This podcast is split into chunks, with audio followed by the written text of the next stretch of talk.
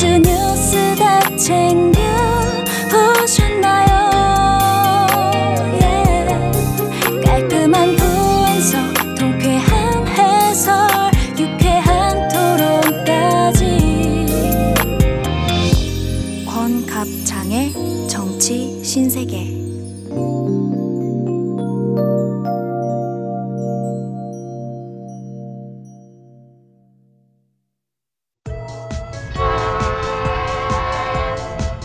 열차 왔네. 꿈나라 베개 잘 챙겼지? 하모 오빠야, 어머님 아버님께 이번 명절에도 사랑받겠지? 설거지 열회!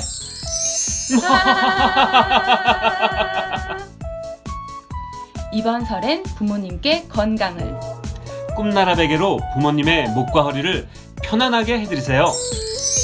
새해 복 많이, 많이 받으세요. 받으세요. 꿈나라 베개 고맙대. 꿈나라 잠옷도 곧 출시됩니다. 기대해주세요.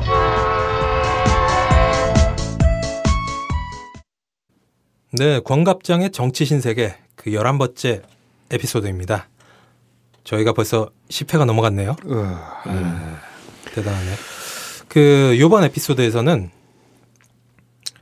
그 요즘 대선을 앞두고 뭐 여러 가지 정치적으로 추한 모습들, 기회주의적인 모습들, 어, 굉장히 원칙에 벗어난 모습들을 보이는 정치인들, 대선 후보들이 많이 있는데, 어, 노무현 대통령께서 십 년 전 이천칠 년 사월에 음.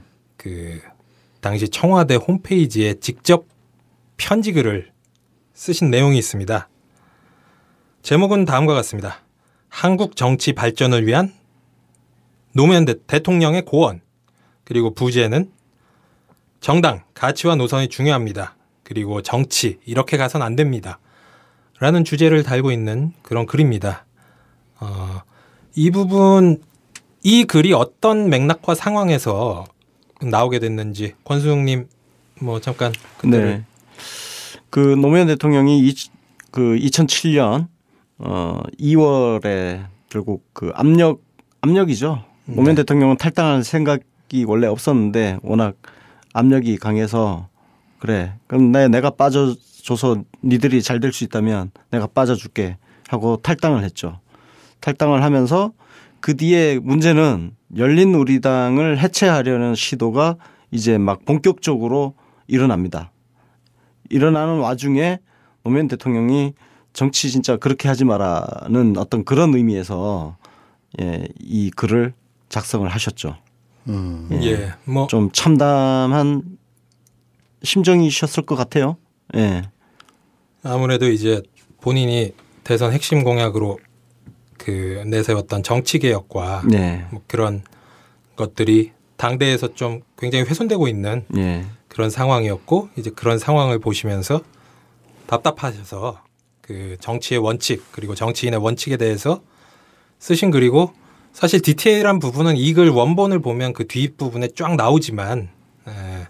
어찌됐든 저희가 그때 당시를 그 지금 논하는 건 아니고 십 년 전에 쓰신 글이지만 이거는 뭐 역사와 시대를 뛰어넘어서 항상 네. 통용되는 원칙론을 네. 이야기를 하신 네. 거예요. 누구를 뭐 실명을 지목을 해서 말씀을 하신 부분도 여기에는 없고 네. 예, 그래서 정치인의 자세를 말씀을 하셨죠. 네. 네. 그래서 이 부분은 뭐 이천칠 년에도 굉장히 와닿는 말이었지만 뭐 십 년이 지난 지금도 의미가 굉장히 있다고 생각하기에 저희가 어, 요, 요거는 이제 강연은 아니고 글입니다. 음. 그래서 다 읽어드릴 수는 없고 어, 중요한 부분을 발췌를 해서 어, 읽으면서 저희가 뭐 소위 말하는 강독, 강독회, 네. 강독회 뭐 비슷하게 그렇게 진행을 하고요. 그리고 또 저희가 녹음을 할 때는 이렇게 진행을 하지만 편집 과정에서 어, 이와 이제 일맥상통하는 노무현 대통령님의 강연 그 육성들을 그 편집을 해서 같이 이렇게 뭐 올려드릴 예정입니다. 이것도 이제 풀텍스트를 우리 정치신세계 팬페이지에다가 한번 네, 녹음해서 올리도록 하죠. 하죠. 네. 네네.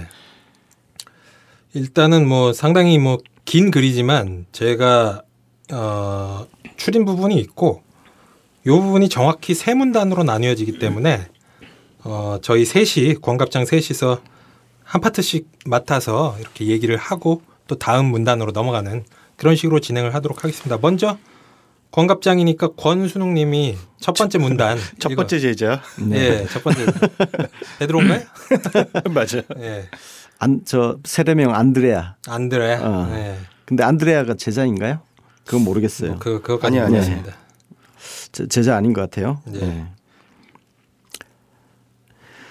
대통령이 되고자 하는 분은 정당에 들어가야 합니다. 정치는 개인이 하는 것이 아니라 정당이 하는 것입니다. 책임 정치의 주체도 개인이 아니라 정당입니다. 거저먹으려 하거나 무임승차를 해서는 안 됩니다. 먼저 헌신해서 기여하고 이를 축적해 지도자의 자격을 만들어 가야 합니다. 이미 있는 당들이 마음에 들지 않는다면 당을 만들거나 당이 갈라져 있어서 곤란하다 싶으면 당을 합치는 데 기여하거나 당이 합쳐지지 않으면 스스로 후보 단일화를 이루어내야 하는 것입니다. 여러 당이 통합하여 자리를 정해놓고 모시러 오기를 기다리는 것은 지도자가, 지도자가 되고자 하는 사람의 자세가 아닙니다. 현대의 정치는 군항의 정치가 아닙니다. 오늘날 민주주의의 상고 철여 같은 것은 없습니다. 네. 와, 이거 대박이다. 이거 문장 몇 개 가지고 지금 현실 정치인 몇 명을 뭐, 디스한 거예요. 저격, 저격, 저격할 수 있는 거고. 여러분들 지금 이거 들으시면서 이게 십 년 전 말씀인데 지금 정치판에 대입해서 보시면 막 정치인들이 막 떠오르실 수 있을 겁니다. 음. 예. 뭐 저기 이 부분 읽으면서 떠오른 뭐 과거 정치인도 되고 뭐 요즘 정치인도 되고 떠오르시는 정치인분 있으시면 뭐 한, 한, 각자 말씀을 해보도록 하죠. 김종인 할배? 추호 선생님 먼저 떠오르네요. 아, 그렇네요. 그 뭔가 이렇게 삼고초려 피 삼고초려 전문 네. 전문 정치인이신가요? 근데 뭐 그렇죠. 그분은 일단 뭐 어떤 대선 후보라든지 그런 네. 걸로 삼고초려 된 건 아니니까 음. 사실 여기서 말하는 어떤 지도자로는 음. 반기문 유엔 전 사무총장이 예, 예. 가장 적합할 것 같아요. 네. 네. 그 과거 같은 경우에는 뭐 딱 요 타이밍 비슷했는데 음. 당시에 이제 고건 전 국무총리가 그렇죠. 음, 원래 저 탄핵 직후부터 이제 네. 소위 말하는 빅쓰리 네. 이명박근혜와 함께 빅쓰리로 음. 그렇게 분류가 됐었는데 이분이 이제 사실 이천칠 년 초에 드랍을 하셨어요. 그렇죠. 그때 예. 한때 지지율 일 위였어요. 그분이. 예, 맞아요. 한때 지지율 네. 일 위였다가 이천칠 년 초에 드랍을 불출마를 선언을 하신 게 음. 여, 지금 이 그 글에 나와 있는 그런 행태를 보였습니다. 음. 이분이 뭐 집권 여당인 열린우리당에 입당을 한 것도 아니고, 그렇지 음. 간보기 했지. 예, 음. 그렇다고 뭐 그 상대 진영인 뭐 한나라당 쪽으로 입당을 한 것도 아니고, 음. 그렇다면 또 뭐 그때 당시 뭐 열린우리당이 인기가 안 좋았으니까 내가 나서서 뭐 야권 통합이나 야권 재구성을 해보겠다 음. 이런 포부도 보여주질 못했거든요. 음. 어 근데 이제 이 고건 총리 드랍 같은 경우에는 분명하게 기억하는 게. 정확하게 노무현 대통령이 저격을 해서 음. 낙마를 시킨 케이스입니다. 이 부분은. 음. 노무현 대통령도 저 나랑 비슷하시네. 음. 어? 그 뒤에 손학규도 저격했잖아. 예, 손학규도 저격을 하셨고. 정동용. 정... 저격 많이 하셨네. 예, 정, 정동용 저격은 뭐 결과적으로 실패한 것 같지만 어찌됐든 당시에 이제 고건 국무총리가 있었고 또 의외의 인물이 하나 더 있었어요.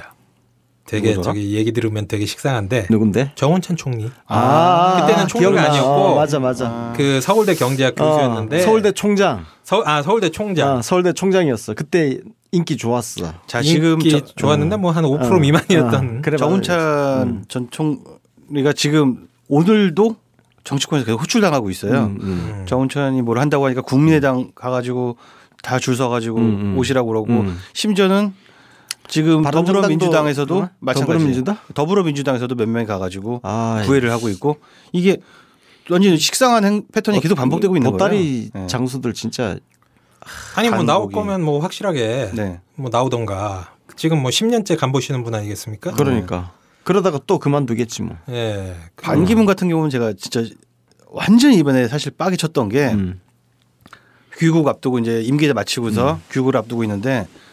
자기 소신을 조금씩 밝히는 거예요. 음. 어느 정당으로 나오겠냐는 질문에 음. 정당이 뭐 중요한가라는 음. 말을 해요. 음. 아니 정치를 그렇게 오랫동안 옆에서 지켜봤으면서 그러니까. 아직도 그런 말을 해요. 안, 음. 저기 안철수가 그러다가 음. 골로 갔었잖아 처음에. 음. 그러니까 기본적으로 정치 혐오에 기댄 사람들이 정당을 개무시하면서 그리고 음. 우리나라 언론이 워낙 정당을 개무시하는 보도를 많이 하다 보니까 음, 네. 어, 거기에 기대서 가는 사람들이에요. 하는 거죠. 어. 그 사실 안철수 뭐 현재는 뭐 나름 성장을 했다고 봐요 저는. 음. 지금 지금 잘하고 그 있어요 사실. 정, 그 정치를 하면서 성장을 해서 국민의당 창당하고 뭐 그러긴 했는데 그 윤여준 씨 있지 않습니까? 아. 초창기에 이제 음. 그 안철수의 멘토를 자처하다가 팽당했던 음. 이후에 또 당했죠? 음, 두 번 당했지. 예. 근데 이제 그분이 지적했던 부분이 있는데 저는 그 지점이 되게 맞다고 생각했던 게 안철수가 대통령 그 이천십이 년 총선 전에 창당을 했으면은. 음. 이천십이 년에 통 음. 먹었다. 음. 그거 상당히 일리가 있어요. 일리 있어. 예. 어. 바람이 불기 시작했었으니까. 그렇죠. 그때. 뭐 어. 이천십이 년 총선 때 뭐 제일 당이나 뭐 그런 거에는 못 되더라도 어. 그때 이제 세력을 모으고 어떤 그 정당을 통해서 기치를 분명히 했으면 이천십이 년에 뭐 그렇게 낙마하진 않지 않았을까. 더 확실하게 대통령 될 기회가 있었죠. 그냥 그대로 민주당에 들어와서 입당을 해가지고 아이고. 대안이 되는 경선을 거야. 하는 거예요. 어, 어. 그럼 그때 문재인 이길 방법이 없었어. 그럼 그렇죠. 어. 왜냐하면은 부동층 표를 음. 잔뜩 몰고 들어왔는데 그럼. 당연히 당원들도 밀어주죠. 그러니까 당 밖에서 그렇게 그냥 지내다가 음. 새정치연합 음. 만들 때까지 정당 소속 정당이 없는 상태였던 거야. 예. 그러니까 사실상 그게 뭐냐면은 허허벌판에 혼자 서 있는 거라고. 음. 그건 정치가 안 되는 거지. 그렇죠. 정치라는 게 세력 가지고 하는 건데 그 세력이 뭐 세력이란 게 바로 정당 아니에요. 정말 가장 쉽게 단축 코스로 대통령이 될 수 있는 방법을 음. 그냥 입당하면 되는 건데. 그러니까 그걸 누가 망쳤냐? 시골 의사가 음. 망쳤지. 음. 음. 시골 고마우신 분이 야매로 그렇게 어. 비, 비선 의사들이 그러니까 그래. 정치 혐오자들을 정치 혐오, 정치 냉소자들을 옆에 두면 망합니다. 음. 그게 음. 왜 그런지 알아? 정치를 음. 모르는 사람들이 왜 꼭 항상 그런 선택을 내리느냐? 음. 지지율 조사를 해보면은 무당파가 제일 많아. 뭐 그거 보고 그러는 거야 이게. 어, 무당파가 제일 많아. 어, 지지 정당 같은 제일 많거든. 어, 거기가 다 내 표라고 생각하는구나. 네.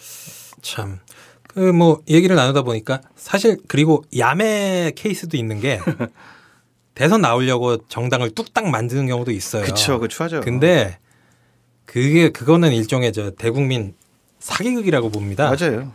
영화 세트지 그게. 예, 뭐 사실. 대선 앞두고 당을 만든 케이스 많이 있었어요. 뭐 정몽준의 국민통합이십일, 음, 음. 정주영, 뭐 정주영도 국민당 예. 있었고, 뭐 그, 뭐 노무현 창조한국당, 이인제 음. 국민신당, 음. 국민신당. 뭐 하여튼 당을 만들었지만 그게 음. 어떤 그 진정성을 가지고 내가 음. 이 정당을 만들고 이 정당을 통해서 가치를 세우고 세력을 규합해서 이 정당과 함께 내가 성장을 하겠다 이런 의도가 아니라. 대선을 앞두고 소위 말하는 자기 개인 사당을 만든 거 아닙니까? 그렇죠. 예. 그러다 보니까 그 정당들은 그 해당 후보가 나름대로 일정 부분 기간 동안 지지율이 높았음에도 불구하고 결국 다 사라졌죠. 다 사라지죠. 예. 그래서 이 경우는 정당을 만들었다 하더라도 그게 어떤 음. 개인 사당으로 만든 경우에는 해당이 안 된다. 그게 음. 이제 신당에 들어가서 당원 가입하고 활동하고 지지하는 사람들의 특성이 있는데 음. 여태까지 정치 혐오자. 어제까지 정치 혐오자들이거든. 음, 음, 그 사람들 모아서 음. 될 수가 없죠. 음. 예. 왜냐면은 그런 사람들은 금방 또 마음에 좀 안 들면 당, 당을 깽판 네. 쳐버리잖아. 네.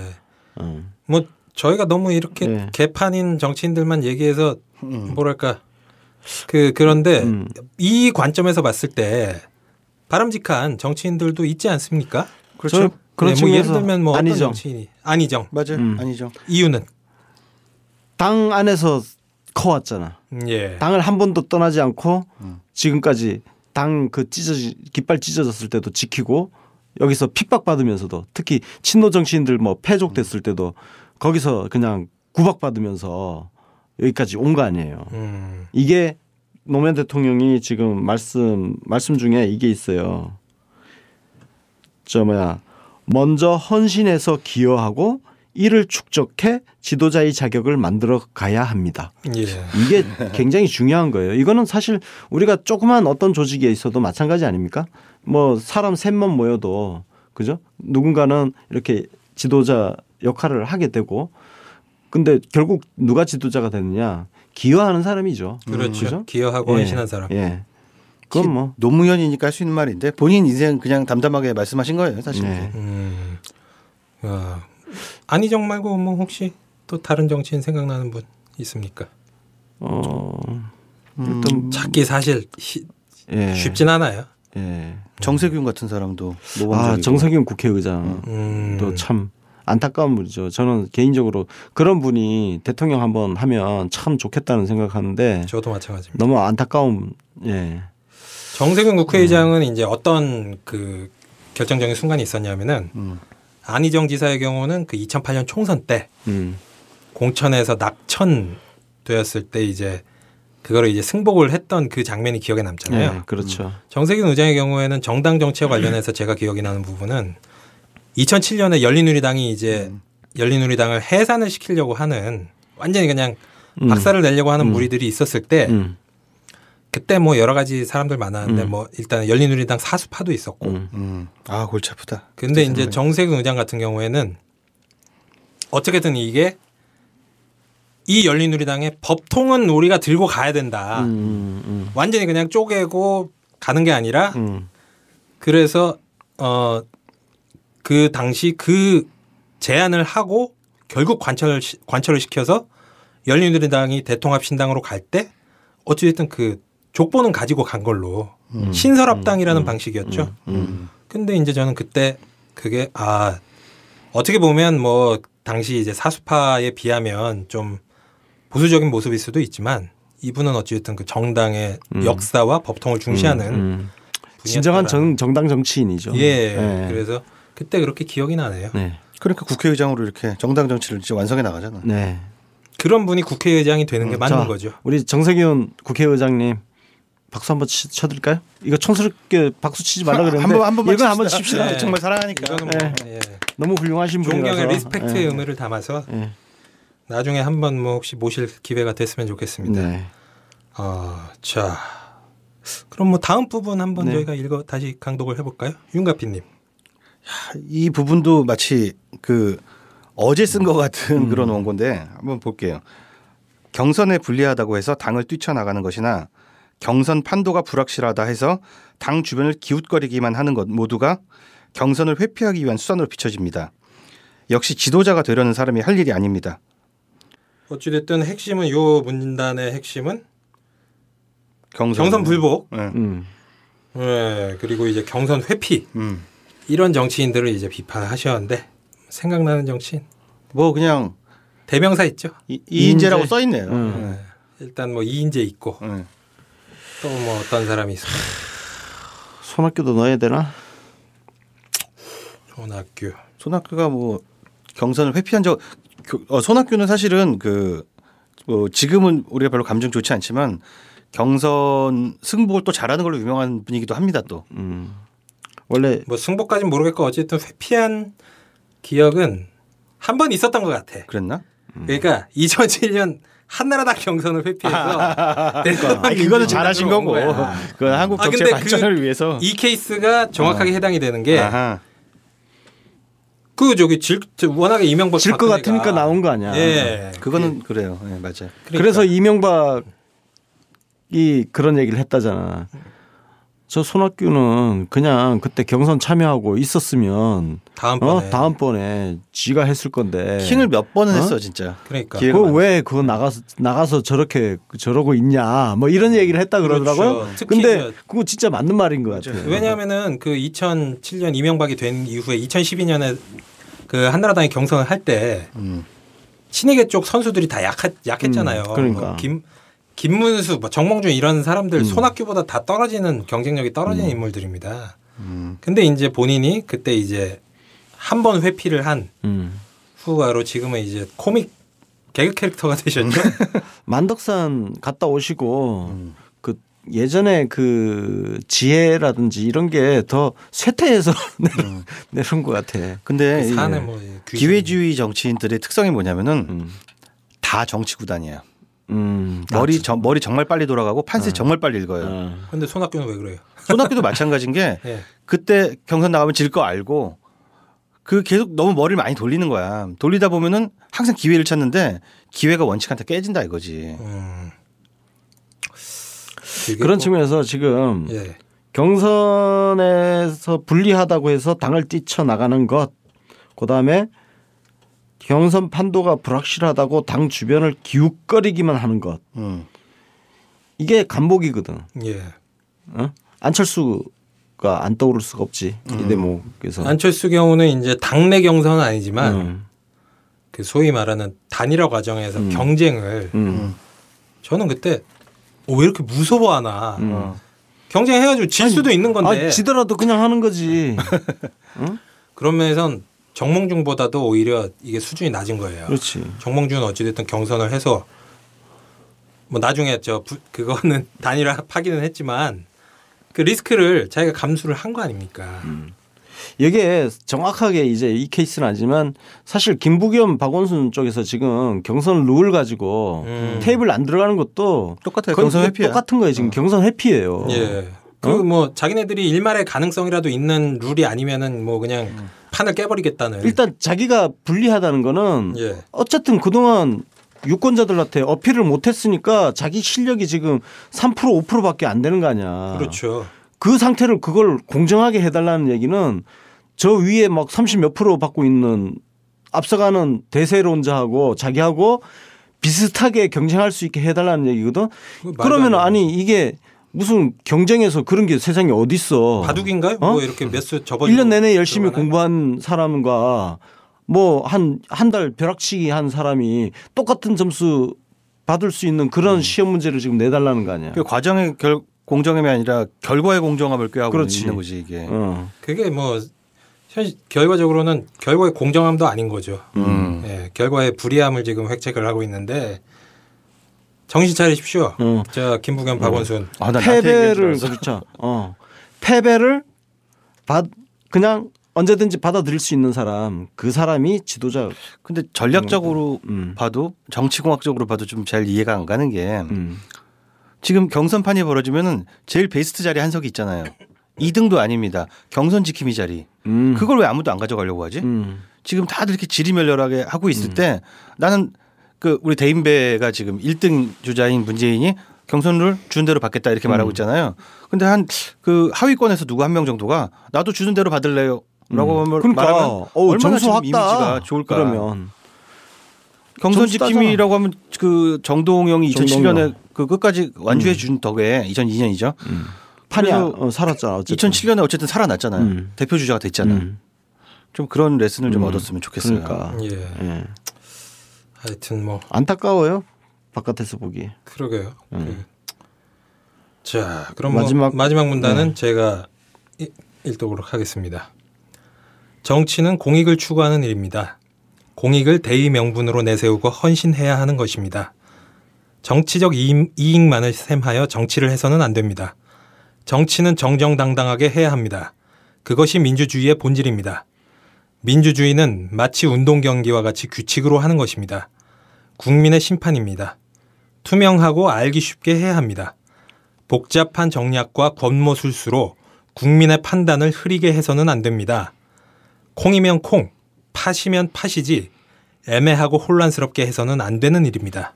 야, 우리 그동안 한 얘기네. 음. 어? 여기 또 트레이드마크 나왔어요. 콩이면 콩, 어. 팥이면 팥 이거 나왔습니다. 콩팥 되게 호남에서 콩이면 어? 대구에서도 경상도에서 콩이고. 콩이면 뭐 대구에서도 콩이면 어. 광주에서도 콩이고. 어. 음. 그 이 부분이 이제 저 소위 말하는 그 노무현의 대표 슬로건 뭐 원칙과 상식, 음. 반칙과 특권 음. 청산, 그리고 이제 기회주의 반포하지. 정치 타파, 음. 음. 요게 이제 다 들어있는 모습인데, 아 그래서 나는 특히 투명하고 알기 쉽게 해야 된다 이 음. 부분이 정말 와닿는 게 음. 매번 경선 룰, 뭐 지역 그 총선 어? 후보자 선출할 때도 보면 뭐 이게 어떻고 저게 어떻고 할 때 나도 사실 정, 정덕에 가깝지만 음. 정덕에 가까운 나도 그런 거 보면 혐오증. 진짜 짜증이 난다고. 예. 뭔 지랄들을 하는지. 근데 지금 우리 지금 뭐 좀 예고가 지금 이미 벌어지고 있잖아요. 그러니까 바깥에서 보기에도 이 룰이란 거는 간단한 게 제일 좋은 거라고. 누구나 알기 쉬운 거. 예. 그걸 지금 못 하고 있다고. 여기 보면 이제 그 운동 경기와 같이 음. 이거 저 앞에 에피소드에서 제가 예로 든 내용 같은데 어. 규칙으로 하는 것이고 이 중요한 부분이 국민의 심판입니다. 음. 이 한 문장이 되게 무서운 문장인데 음. 투명하고 알기 쉽게 해야 합니다. 이것은 한마디로 얘기하자면 예측이 가능하고 음. 어 그리고 이제 어떤 순리대로 그 상식적으로 가는 뭐 룰 제정이라던가 음. 이게 이제 강조가 되는 부분인데 최근에 뭐 상황과 굉장히 맞물리네요. 음. 최근뿐만 아니라 역사적으로 계속 그랬어요. 룰 가지고 계속 자기한테 유리하게 하려고 하니까 예. 그 룰이란 게 우리가 아직 범용 룰을 못 만들고 있는 거 아니에요. 그렇죠. 어? 그래서 나는 이게 바로 서려면 예. 결국은 정당 지도부가 어떤 정말 범용으로 통할 수 있는 룰을 정말 당헌에다가 확 박아놓고 예. 그걸 훼손하지 않고 그냥 밀어붙이는 거야. 음. 아까 우리 했던 얘기하고 뭐 비슷한 맥락인데 예. 어, 그런 여기, 게 이런 말씀이 필요해. 있는데 음. 투명하고 알기 쉽게 해야 한다. 이게 사실은 노무현을 승부사 노무현 프레임으로 만든 이야기예요. 노무현의 정치나 노무현의 말이나 노무현의 제안이 보면은 다 너무 알기 쉬워. 음. 근데 정치권 전체가 패닉에 빠집니다. 그죠? 음. 헷갈린다. 뭔가 음. 숨겨놓은 것 같다. 음. 뭔가 권모술수가 음. 있다. 음. 근데 이 친노계 정치인들이 이 정책을 다 물려받았어요. 투명하고 음. 알기 쉽게. 음. 이건 분명합니다. 음. 그래서 이천십이 년 그 안철수와 단일화 국면에서도 문재인이 계속 양보했잖아요. 계속 양보했고 그 경선 룰도 투명하고 알기 쉬운 룰만 제시를 한 게 사실입니다. 음. 근데 시골의사 룰의 이런 비 정치 기회주의자들 입장에서는 너무 두려워. 아까 왜 두려워하냐고 했잖아요. 너무 두려운 거예요. 저 뒤에 뭘 뭔가 숨겨놓은 것 같은 느낌이 계속 드는 거죠. 음. 그러니까 이제 불안하니까 반대급부로 말도 안 되는 꼼수를 부려서 그렇죠. 점점 더 알기 어렵게 만드는 거죠. 안철수 펀드 어. 후원자 오십 퍼센트 네. 민주당 대의원 오십 퍼센트 이런 말도 안 되는 어. 네, 그런 룰을 갖다가 그게 사실 우리 그 보험 약관을 보면 예. 대표적인 게 보험 약관이 음. 정말 어렵게 해놨다고. 사실 그거 읽고 누가 이해를 제대로 하냐고. 그렇죠. 그게 다 어? 등쳐먹으려고 하는 짓 아닙니까? 그래서 나중에 보험금 지급을 안 하려고 하는 때 보면 꼭 숨겨져 있는 그런 이야 것들이 있어. 분명히 문서로 표기는 되어 있는데 그 소비자들이 그걸 정말 전체를 다 이해하기 어려우니까 예. 나중에 아, 딱 근거 들이대면서 보험금 지급 못 해준다 이렇게 나오잖아. 근데 국민이 심판한단 말도 같이 붙어 있잖아요. 네. 복잡한 놈만 얘기하는 정치인이랑 알기 쉽고 투명하고 정정당당하게 하는 정치인. 누가 국민이 어떤 심판을 내려주냐 이거죠. 우리는 너무 여러 번 봤다 이거죠. 음. 네. 그리고 네 이거는 진짜 말을 어렵게 하는 사람은 일단 투명하지 않은 거야. 음. 음, 빙빙 뭐 어. 돌리고 꼬. 어. 그걸 뭐 정치인의 언어가 뭐 특히 김종필 같은 경우 아주 예. 대표적이잖아. 재밌는 예. 주제가 나오네. 어? 선문답, 선문답 같은 예. 손학규 음. 씨도 그런 화법을 쓰고 있거든. 그렇죠. 그거는 현대 정치하고 맞지 않아. 그거는 과거에 레토릭. 그럼 네. 그건 과거에 정보가 이렇게 공유가 안 되었을 때 그냥 기자들 상대로 했을 때 이야기지. 예. 기자나 진짜 현실 정치인 몇 명을 대상으로 하는 이야기지. 지금은 모든 언어가 국민들하고 공유가 되고 있다고. 음. 그러면 국민들이 딱 듣고 이해를 할 수 있어야 돼. 선문답하면 국민들 입장에서 유권자 입장에서는 저 새끼 뭐야, 그지? 뭔 뭐, 뭐 말 뭐야 저게 무슨 말이야? 뭐. 어, 그지? 네. 그렇게 된다고. 말이 그냥 이, 자, 이 장면에서 어. 이재명을 칭찬 안 할 수가 없네. 이재명 말이 진짜 쉬워요. 어. 어. 그리, 말이 쉽죠. 그래서 지지가 나온 건 음, 사실이란 말이에요. 음. 사이다란 말이 괜히 나온 게 아니에요. 음. 근데 최근에는 음. 살짝 이렇게 꼬아가지고 막 이렇게 그 아, 이렇게 저 돌려서 디스하는 경우도. 아, 디스할 때는 좀 어렵게 하더라. 음. 네, 디스할 때는, 디스할 때는 법에 어, 저촉되니까 어, 좀 교묘하게 돌려서. 음. 근데 근데 이제 그럴 때마다 지지율 뚝뚝 떨어졌지 않습니까? 음. 그렇죠. 예, 네. 심판. 그러니까 그 사람이 어. 나는 전에는 되게 담백한 사람인 줄 알았는데, 음. 예, 그래서 좋아했었는데, 음. 왜냐면 나랑 비슷하잖아. 음. 그런 면이 있어요. 예, 그랬는데 자꾸 막 이렇게 담백한 사람이 아니야. 좋아요 눌러놓고 사과요 할 사과할 때 예. 뒤에 단서 붙이는 사람은 담백한 사람이 아니야. 그러니까 그제는 담백한 줄 알았다 응. 이거지. 그런데 예, 요새 보니까 영 응. 이게 담백하지 않고 좀 응. 엠에스지도 많고 그렇더라고요. 좀 지켜봅시다. 예. 아, 뭐 어찌됐든 그 노무현 대통령의 십 년 전 어록 많이도 인용 안 하고 그냥 저기 조금 발췌했는데 음. 저 뭐 깍두기 하, 깍두기는 아니죠. 뭐 노무현 대통령 말씀이 예 그 뭐 원래 교회에서는 저기 그 목사님들이 성경 구절 한 문장 가지고 필리버스터 사십 분 동안 사십 분 동안 썰푸십니다. 어. 설교하시미 설교하시면서 예 그래서 뭐 오늘 은혜들 받으셨습니까? 아 성령 충만합니다. 성령 충만하셨나요? 네. 예. 노멘. 예. 자. 음, 요번 열한 번째 에피소드는 저희가 노무현 대통령의 그 정치에 대한 원칙론 그리고 기회주의 정치에 대한 비판 이 부분을 텍스트로 삼아 일종의 강독회를 강독회로 진행을 했습니다. 어, 뭐 저 반노분들은 뭐 거슬리시면 듣지 마시고요. 네, 뭐 어쩌겠어요. 그 원래 구원은 저기 하늘이 정하는 거예요. 예. 오늘 방언 터지시네. 예. 그 마지막으로 혹시 뭐 한 말씀들 하실 거 있으시면 하고 정리를 하도록 하겠습니다. 아까도 잠깐 말씀드렸는데 이 기회주의 정치인들의 특성은 정치 구, 스스로 정치 구단이라고 생각한다는 겁니다. 그래서 기회주의가 항상 실패하는 건 아니에요. 단기적인 관점에서 굉장히 이득을 볼 수가 있고 입신양명하는데 굉장히 유용한 툴일 수 있습니다. 근데 시간이 지나면 그건 너무 비용이 많이 들고 너무 확률적으로 위험해. 음. 그래서 원칙과 상식을 지켜야 한다는 이유가 한 가지라면 그게 제일 비용이 싸게 먹히고 가장 안전빵인 길이기 때문이다. 이런 말씀 드리고 싶습니다. 음. 권수영 저는 반기문 전 총장한테 또 또 지목해서 또 지목해서 어, 지목해서 스나이핑. 정치 컨설팅 하나 해드릴게요. 예. 정당을 선택해서 입당을 하세요. 음.